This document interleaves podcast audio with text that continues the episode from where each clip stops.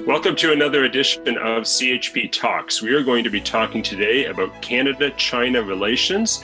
And with us, we have special guest Reese Williams. And uh, Rod, why don't you introduce our guest today? Well, it's good to have Reese with us. Uh, Reese Williams works as an online English as a second language tutor with students from all around the world. The students' ages range from as young as three to those in their 70s. I'm not sure which ones are harder to teach, Reese, but uh, it's quite a span. Uh, Reese graduated from the University of British Columbia with a bachelor's degree in Japanese language and culture. He enjoys studying languages, playing chess, and following politics. In 2019, Reese ran for the CHP in the riding of Moncton Riverview Dieppe, uh, that's in uh, New Brunswick. He is currently on the CHP's Election Readiness Committee as well as the Policy and Strategy Committee, where he serves as the CHP's shadow critic for foreign affairs. So, Reese, thanks for joining us today. We appreciate your involvement in, in all those aspects of uh, CHP business, and we're happy to have you with us today. My pleasure. Thank you. Well, Reese, the uh, the issue that became a bit of a big deal this this last week, and probably the biggest one in foreign affairs that we've seen in a while, um, just seemed to center around the Winter Olympics, mm-hmm. scheduled for 2022, the Winter Olympics in Beijing, and uh, so, can you uh, comment on that?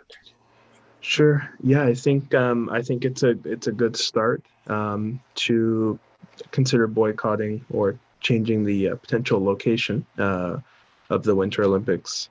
Um, one thing with uh, the Chinese government is they really, really hate a loss of face. A loss of face is a loss of honor. It's something that's really, really something that they try to avoid at all cost. So if this is the start, if we can uh, show the world that standing up against, you know, uh, CCP tyranny is uh, is a good thing, that will cause them to to lose face and perhaps change course. Peter, you've written an, art- an article about that this week. Should Canada boycott China, and uh, especially relating to the Olympics? So uh, you've you've taken the first step already in this discussion. And of course, as Reese mentioned, we we wouldn't want to actually uh, miss the Winter Olympics, but we would mm-hmm. like them to be held somewhere where we are not giving any credence to uh, the communist China regime. Yeah, well, that's uh, and it's already been compared to the situation of, of pre World War II Europe, where um, the Olympics were held in Germany, and it was a great um, boost to their uh, pride, really, uh, mm-hmm. to the Nazi pride at that time. And and at that time, there was perhaps less knowledge of what they were really doing behind the scenes. But it's the behind the scenes thing that really um, has to take center stage here. It's what China is doing in terms of human rights, and um, so so the Uyghur genocide is actually the um, the issue that um, started the whole motion in Parliament, um, and that's that's good. Um, I hope that no politicians are sort of raising it for just crass political gain, um, but to actually talk about the plight of an, a minority, they're an ethnic minority uh, living in China and uh, predominantly, but not completely Muslim, and they're being um, persecuted. Um, possibly, but probably partially for their faith. Um, we know that religious persecution is rampant in China, um, but it seems also just an, an ethnic uh, persecution as well. And so they're forced sterilization um, and uh, forced birth control, abortions, these kind of things to keep the population from growing. So it's it's extremely um, troubling to think about these things. Yeah and uh, as well, yeah, and uh, Falun Gong as well as, uh, of course, Christians as well. Um, churches are commonly bulldozed, destroyed, um, and any church that is allowed to stand has to be a state church, um, which is basically saying, you know, the Communist Party is God, the church is second. Um, so yes, persecution of, of a wide uh, range of, of minorities is uh, is very rampant there. Yeah, mm-hmm. we uh, yeah. So um, as a as a Christian political party, mm-hmm. we um, we're all concerned about Christian persecution on the world stage, but it doesn't mean we're not concerned about persecution of other faiths. We we believe in the freedom of religion, and we really would wish that China would their their regime would embrace that as well. But um, we can't stand idly by while they um, completely uh, take that freedom from people. Um, the the bigger issue, well, in a sense, that is perhaps the biggest issue. It's a, a human rights. It's it's lives of individual people. Um, but when we think about Canada-China relations, there's many um, issues, and one of them is is trade. Um, Canada does significant amount of trade with um, with China. Um, how should we how should we maybe view that in, in light of what we've been uh, talking about? Definitely complex, uh, and I'll try my best to touch on it. Um, I like what you put in your communique um, about uh, kind of slow decoupling. Um, something that needs to be investigating. Uh, some sorry, something that needs to be investigated for sure. Um, but a slow decoupling from China, looking at other trade partners, looking at other allies to do business with, um, and uh, as well looking at more ways to manufacture at home. Um, of course, it can't be done immediately. We can't just drop all trade relations with China because that would be a disaster, but it's something that needs to be done, I think, looked at slowly.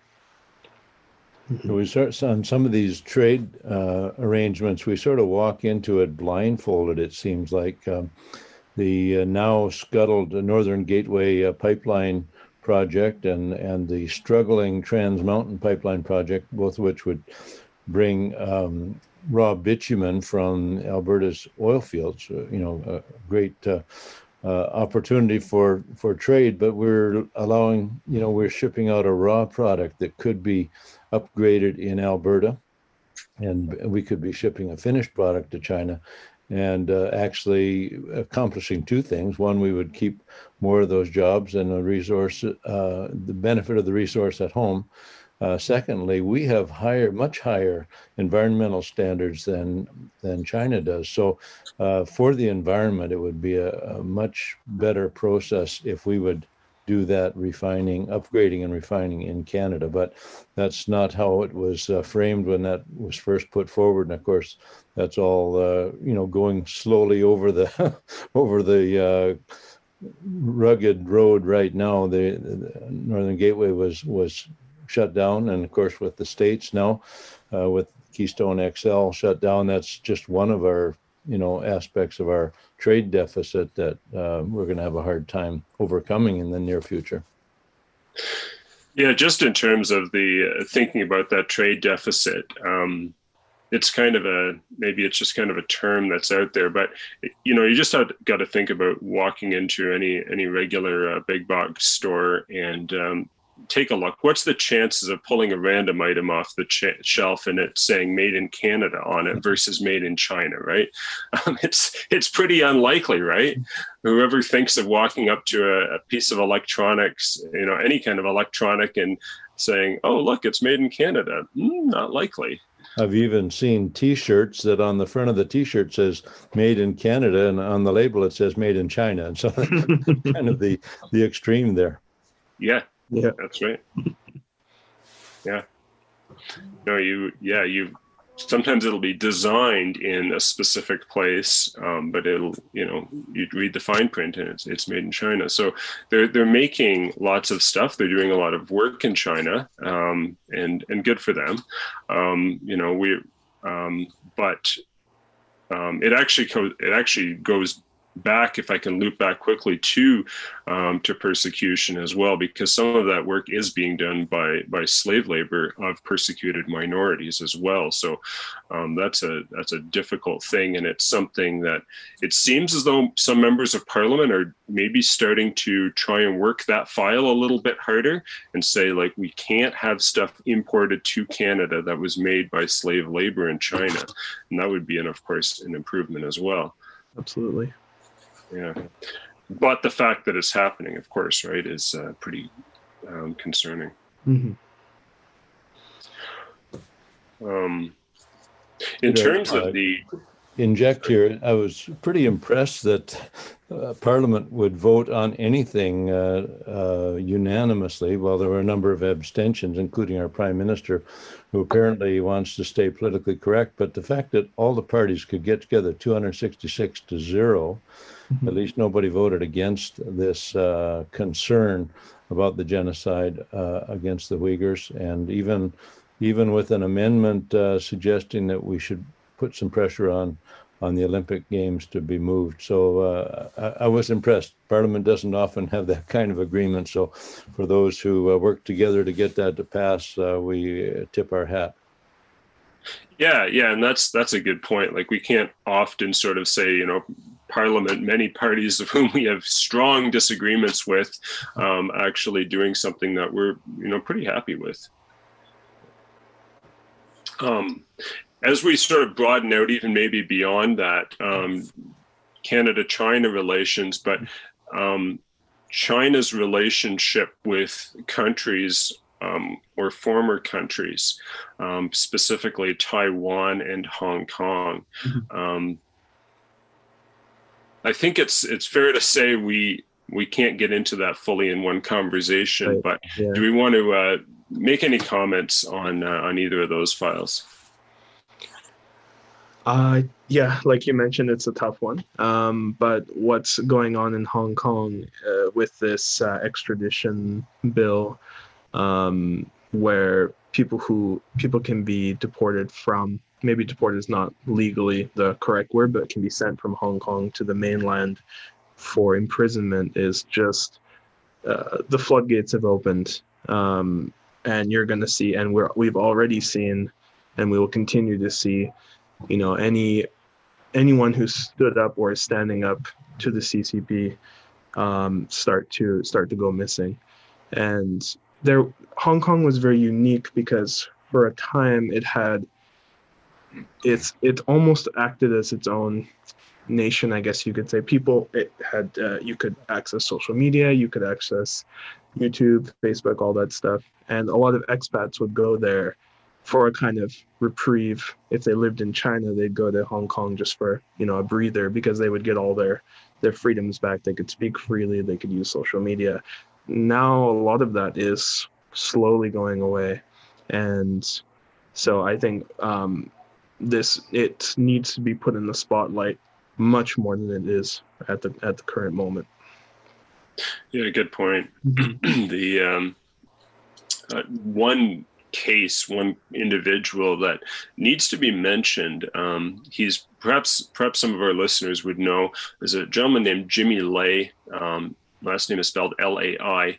He's an entrepreneur. He's a, a uh, newspaper mogul um, in Hong Kong, um, but he's in jail. Um, he and he's in jail because he kept publishing news that the CCP didn't like. Mm-hmm. Uh, so that's a tells you something about freedom of press of the press in general.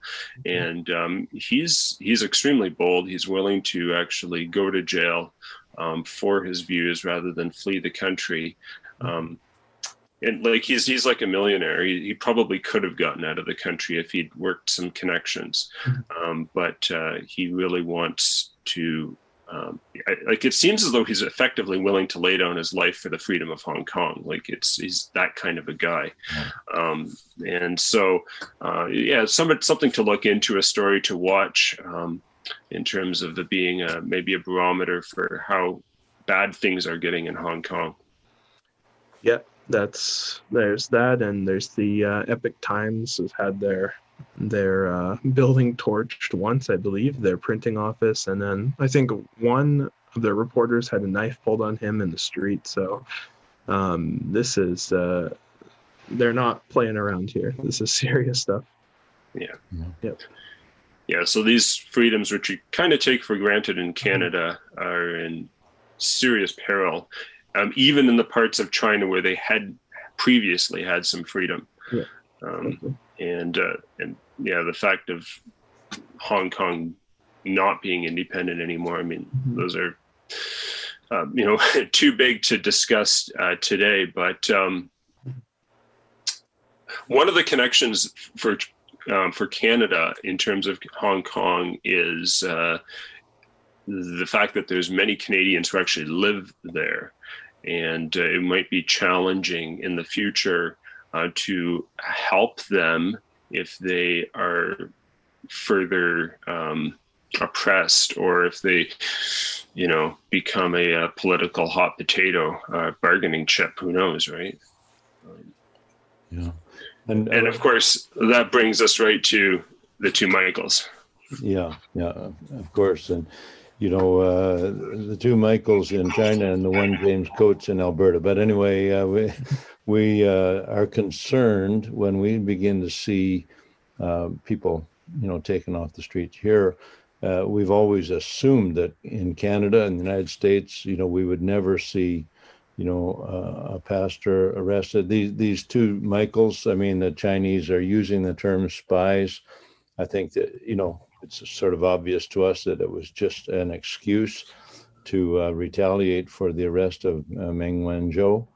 And um, you know, but it seems like when you're in a dictatorial uh, regime like China, you just you know just make a claim and you don't have to justify it. They don't doesn't have to be proven in court.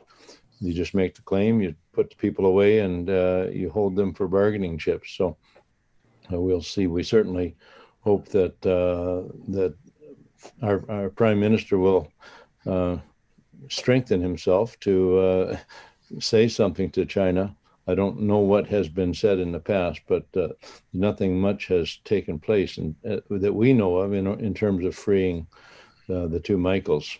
We hope they may be free soon. Mm-hmm. Absolutely. Yes. Yeah. Um, of course, you know we're presenting China as as the bad guys in this conversation, and the Chinese Communist Party have shown themselves to be bad guys on the world stage.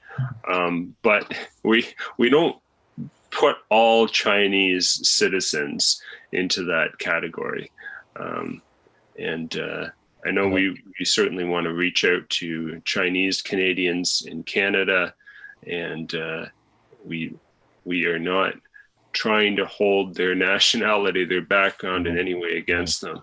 No, absolutely. This has nothing to do with ethnicity. Uh, we are so uh, grateful. We've had a number of uh, Chinese Canadians have joined the Christian Heritage Party. We we have a uh, a brochure made up uh, that is in uh, the Chinese language, and we certainly appreciate that many of them have fled from communist China to make a new home and a new life in Canada, where there is up until now anyway we have had religious freedom and the freedom to uh, build a business and so on. I've actually just recently, I'll just throw this in, I've just been recently reading one of Paul Hattaway's book about uh, one of the provinces of China, Shandong, the revival province.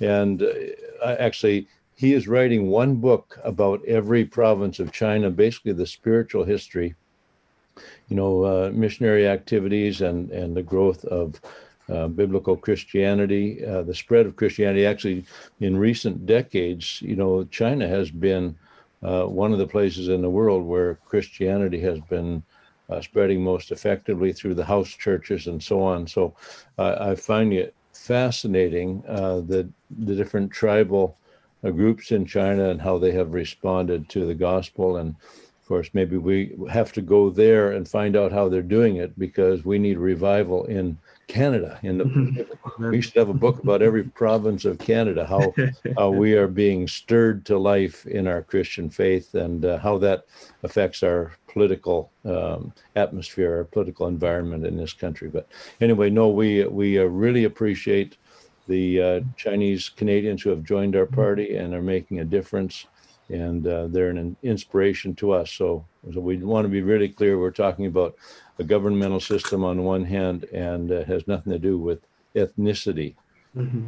Um, that's that's a really important point. Um, one of the CCP tactics is to try to equalize the Communist Party with the Chinese people, the culture, the language, and those two things are completely different. Uh, I think the Chinese people are victims of the system, this communist system.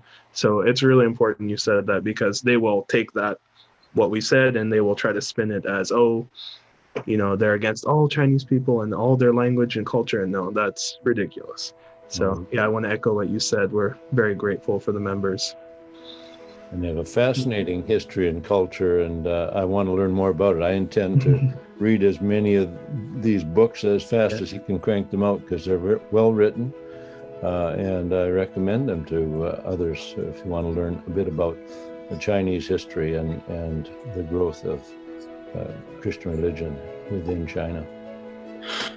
We want to thank all of you who have been uh, listening to today's conversation, and uh, we want to encourage all of you um, to become members of CHP, whether whatever background, whatever nationality um, you um, are from, and uh, wherever part of Canada you live in.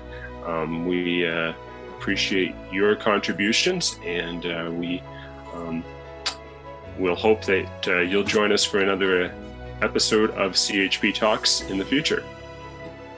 Thank you all. Thank you.